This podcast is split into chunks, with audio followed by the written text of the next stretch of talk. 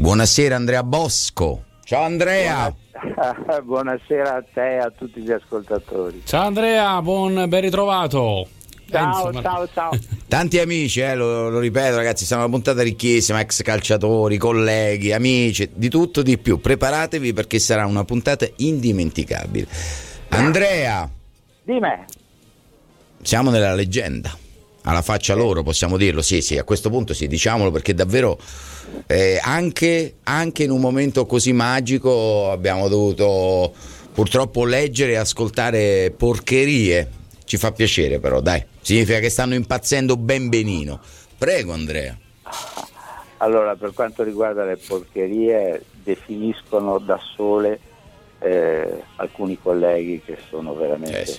imperdonabili per quanto eh, espongono e per quanto continuano a ventilare di un po' lurido, anzi di molto lurido nel ventilatore.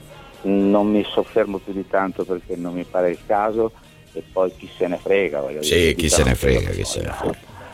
Eh, per quanto riguarda la Juventus nella leggenda, beh, sì, hanno fatto qualche cosa di straordinario, eh, hanno fatto riscrivere in questa stagione già due volte la storia del calcio italiano perché nessuno mai era riuscito a vincere tre Coppe Italia di fila.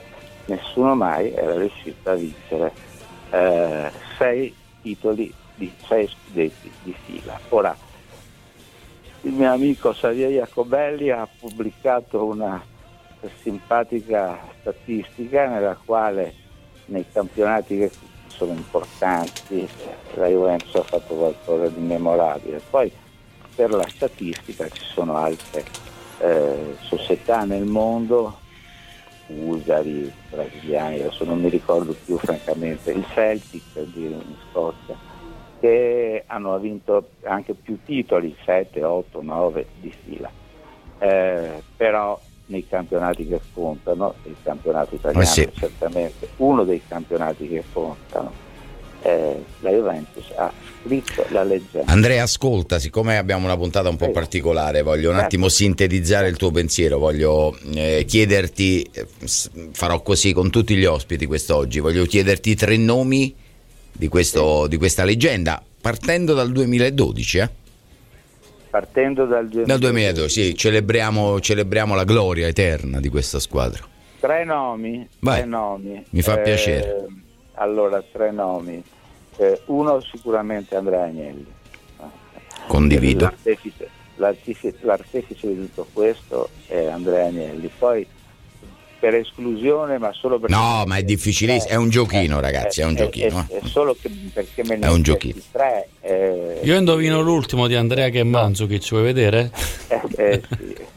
Allora, il secondo è Massimiliano Allegri, con tutto il rispetto per Antonio Conte, che ha fatto anche lui delle cose straordinarie.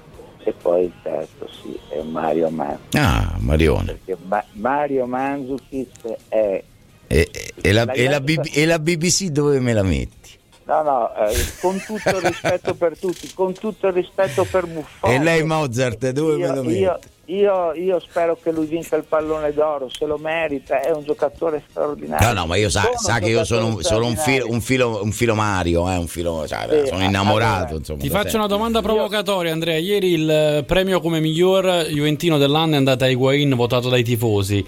Forse lo meritava più Mandžukić, anche sì. se Higuain ha fatto no, benissimo. Eh. No, no, no, allora guarda, Higuain ha fatto gol determinanti, sì. quindi è giusto che abbia preso il premio come miglior bianconero dell'anno.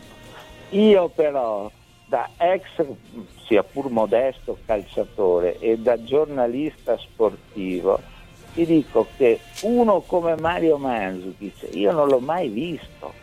E Mario Mandžukić non si esprime solo sul campo in un modo straordinario, perché quello che fa Mandžukić sul campo io non l'ho mai visto fare a nessuno, mai in quella posizione e con quella continuità.